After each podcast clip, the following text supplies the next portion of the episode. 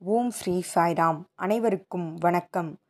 சாயின் ஞான முத்துக்கள் பகுதி பதினெட்டு Sai pearls of wisdom part eighteen D உங்கள் அனைவரையும் வரவேற்பதில் மிகுந்த மகிழ்ச்சி. உங்களுடைய ஆதரவுக்கும் நன்றி. ஒவ்வொரு வாரமும் பகவான் மாணவர்களோடும் ஆசிரியர்களோடும் சுவாரஸ்யமாகவும் மிகவும் எளிமையாகவும் உரையாடும் உரையாடல்களை நாம் பார்த்து வருகிறோம். அந்த வகையில் இந்த வாரம் நாம் பார்க்க இருப்பது சென்ற வார தொடர்ச்சியாகிய மார்ச் மாதம் இரண்டாயிரத்தி ஒன்றாம் ஆண்டு நடந்த உரையாடல்கள். சுவாமி சென்ற வார தொடர்ச்சியில் நிலநடுக்கம் ஏற்படுவதற்கான காரணத்தை சொல்லிக் கொண்டிருந்தார். அனைத்துமே இயற்கையின் நியதிபடிதான் நடக்கும் என்றும் இயற்கையின் நியதிக்கு மாறாக சுவாமி செயல்பட மாட்டார் என்றும் கூறினார்.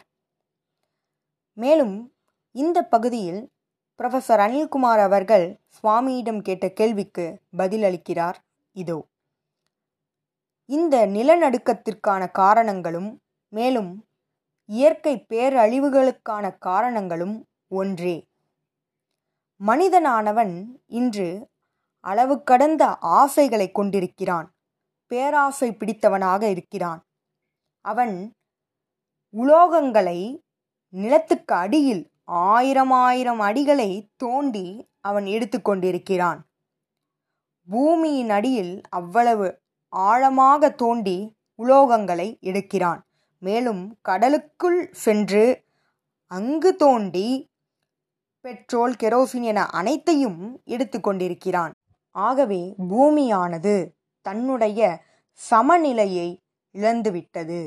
It has lost its balance பூமியில் ஏற்பட்ட அந்த வெறுமையானது ஆயிரம் அடி கீழ் சென்று அவன் எடுக்கும் உலோகங்களால் அங்கு வெறுமை ஏற்பட்டுவிட்டது அதுபோன்று பல இடங்களில் அவன் எடுத்துக்கொண்டிருக்கிறான் இவ்வாறு அவன் எடுப்பதால் அங்கு வெறுமை ஏற்படுவதால் பூமியானது தன்னுடைய சமநிலையை இழந்துவிட்டது அதனாலேயே வெள்ளங்களும் நிலநடுக்கங்களும் ஏற்படுகிறது என்று பகவான் கூறினார். மேலும் மனிதனின் அட்டூழியமே மனிதனின் பேராசையே அனைத்து இயற்கை பேரழிவுகளுக்கும் காரணம் என்று பகவான் கூறினார். ப்ரொஃபஸர் அனில்குமார் அவர்கள் சுவாமி மனிதனுக்கு ஆசை இருப்பது தவறா? என்று கேட்டார். சுவாமி புன்னகையோடு அழகாக பதிலினை கூறினார். ஆசைகள் இருக்கலாம் அளவோடு இருக்க வேண்டும். உனக்கு ஒரு டம்ளர் தண்ணீர் வேண்டுமென்றால் அதுவே போதுமானது. அதற்காக நதியையே நீ எடுத்து வர வேண்டிய அவசியமில்லை என்று பகவான் கூறினார். உன்னுடைய இரண்டு கைகளால் எவ்வளவு உழைத்து உன்னுடைய ஒரு வயிற்றை நிரப்ப முடியுமோ அந்த அளவே போதுமானது. மேலும் சுவாமி கூறியது அறிவியல் வளர வளர மனிதனானவன் புலன் கட்டுப்பாட்டை இழந்து விட்டான் அவன் முழுமையாக இழந்து விட்டான் என்று பகவான் கூறினார். பிறகு சுவாமி என்ன கூறினார் என்றால் ஜனவரி மாதம் முப்பத்தி ஓராம் தேதி அலிகே என்ற இடத்திற்கு சுவாமி சென்றதாக கூறினார். மேலும் அவ்விடத்தில் கன்னடத்தில் சொற்பொழிவினை வழங்கியதாகவும் அதனால் மக்கள் அனைவரும் மகிழ்ச்சி அடைந்ததாகவும் சுவாமி என்று கூறினார். பிறகு சுவாமி மகாபாரதத்திலிருந்து ஒரு சில நிகழ்வுகளை எடுத்து கூறினார். அபிமன்யு பரீட்சித் ஆகிய அனைவரை பற்றியும் சுவாமி அங்கு சொல்லிக் கொண்டிருந்தார். சுவாமி சொல்லும் விதத்தில் அனைவரும் அந்த காலத்திற்கே சென்று துவாபர யுகத்திற்கே சென்று அனைத்தையும் கண்முன் வர வைத்தது போல சுவாமி அவ்வளவு அழகாக சுவாமி கதையினை சொல்லிக் கொண்டிருந்தார். இடையில் சுவாமி அர்ஜுனரை பற்றி உரைத்தார். அர்ஜுனருக்கு பன்னிரண்டு பட்டங்கள் இருப்பதாக சுவாமி கூறினார். ப்ரொஃபஸர் அனில்குமார் அவர்கள் சுவாமியிடம் சுவாமி இந்த பனிரெண்டு பட்டங்களும் அவர் வில்வித்தையில் வல்லுநராக இருப்பதாலா அல்லது வெற்றி மேல் வெற்றியை பெற்றதற்காகவா? அவருடைய தைரியத்திற்காகவா? என்று கேட்டார். உடனே சுவாமி இல்லை இல்லை. அவனுடைய புலனடக்கத்திற்காகவும் ஆன்மீக ஒழுக்கத்திற்காகவும் அவனுடைய தவத்திற்காகவும் அவனுக்கு இறைவனுடைய கருணையும் அவனுக்கு பல வரங்களும் மேலும் இத்தனை பட்டங்களும் கிடைத்தது என்று பகவான் கூறினார். உடனே அனில்குமார் அவர்கள் சுவாமி பீஷ்மரும் இதேபோல் மிகவும் உன்னதமான மனிதராயிற்றே. அவர் தியாகத்திற்கு பேர் போனவர். மேலும் அவரும் தைரியத்திற்கும் புலனடக்கத்திற்கும் பேர் பெற்றவர்.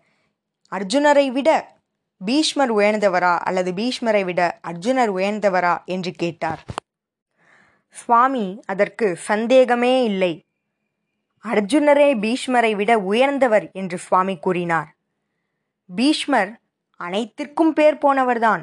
நிச்சயம் அதில் எந்தவித சந்தேகமும் இல்லை. ஆனால் அவர் யாருடன் இருந்தார்? தீயவர்களுடன் இருந்தார். இறுதி வரை அர்ஜுனர் தர்மத்திற்காக பாடுபட்டான். ஆனால் அவர் தீயவர்கள் பக்கம் சென்று அவர்களுக்கு அவர் துணையாக நின்றார். ஆகவேதான் அர்ஜுனர் பீஷ்மரை விட சிறந்தவர் என்றார் சுவாமி. பிறகு சுவாமி அபிமன்யுவின் கதையை பற்றி சொல்லிக் கொண்டிருந்தார். அனில்குமார் அவர்கள் சுவாமியிடம் சுவாமி அபிமன்யு இளம் வயதுடையவன். மேலும் அவனுக்கு திருமணமாகி அவனுடைய மனைவியும் கர்ப்பவதியாக இருந்த நேரம். அப்பொழுது எதிரிகள் அவனுக்கு அழைப்பு விடுத்தனர். அந்நிலையில் சுபத்திரை உன்னுடைய தந்தையும் உன்னுடைய மாமனும் அதாவது பகவான் கிருஷ்ணரும் அங்கு இல்லை. நீ போர்க்களத்திற்கு செல்ல வேண்டாம் என்று மன்றாடினால் அதையும் மீறி அபிமன்யு போர்க்களத்திற்கு சென்றதால்தான் அவனுக்கு தோல்வி ஏற்பட்டதா சுவாமி? தாயின் வார்த்தைகளை மதிக்காமல் சென்றதால் இந்த தோல்வி ஏற்பட்டதா? என்று கேட்டார். அதற்கு சுவாமி சொன்ன பதில் இல்லை. எதிரிகள் போர்க்களத்திற்கு அழைத்த பிறகு சத்திரியன் சென்றுதான் ஆக வேண்டும். அதுவே அவனுடைய நியதி. அபிமன்யு உண்மையான போர் வீரன். தற்போது சுபத்திரை சொன்னது போல அவன் அவன் போர்க்களத்திற்கு செல்லாமல் இங்கேயே தங்கியிருந்தால் அவனுடைய வீரத்திற்கு இழுக்கு ஏற்பட்டிருக்கும். அவனுடைய தந்தைக்கும் இழுக்கு ஏற்பட்டிருக்கும். அதனால் அபிமன்யு ஒரே ஆளாக தனி ஆளாக இந்த சவாலை எதிர்க்க தயாரானான். இதுவே தெய்வீகத்தின் திட்டமாகும் என்று பகவான் கூறினார். தன்னுடைய குடும்பத்தின் கண்ணியத்தை பாதுகாக்க அவன் இவ்வாறு போர்க்களத்திற்கு சென்றதாக சுவாமி கூறினார். புரொஃபசர் அனில்குமார் அவர்கள் சுவாமியிடம் சுவாமி ஷாத்ரா என்ற பொருளின் அர்த்தம் என்ன? என்று கேட்டார். அதற்கு சுவாமி கொடுத்த பதில் யார் ஒருவன் வீரமும் தைரியமும் கொண்டிருக்கிறானோ அதனோடு நடத்தையும் சிந்தனை சொல் செயல் ஆகியவற்றில் ஒருங்கிணைப்பும் மேலும் நீதி நெறிமுறைகளோடு வாழ்கிறானோ அவனே சத்திரிய குலத்தை சார்ந்தவனாவான். மேலும் அவன் தன்னுடைய இன்னுயிரையும் விட தயாராக இருப்பான் என்று பகவான் கூறினார். ஆனால் இன்றைய சமுதாயத்தில் மக்களிடையே இத்தகைய நீதி நெறிமுறைகளையும் தைரியத்தையும் பார்க்க முடியாது என்று சுவாமி கூறினார். ஆகவே இன்று தேவைப்படுவது வீரமும் தைரியமும் நடத்தையோடு நீதி நெறிமுறைகளை பின்பற்றி வாழும் வாழ்க்கை முறையும்தான் என்று பகவான் கூறினார். இதனோடு அன்றைய நாளுடைய உரையாடல் முடிவுக்கு வந்தது. இதுபோல பல உரையாடல்களோடு உங்களை அடுத்த வாரம் சந்திக்கிறேன். ஜெய் சாய்ராம்.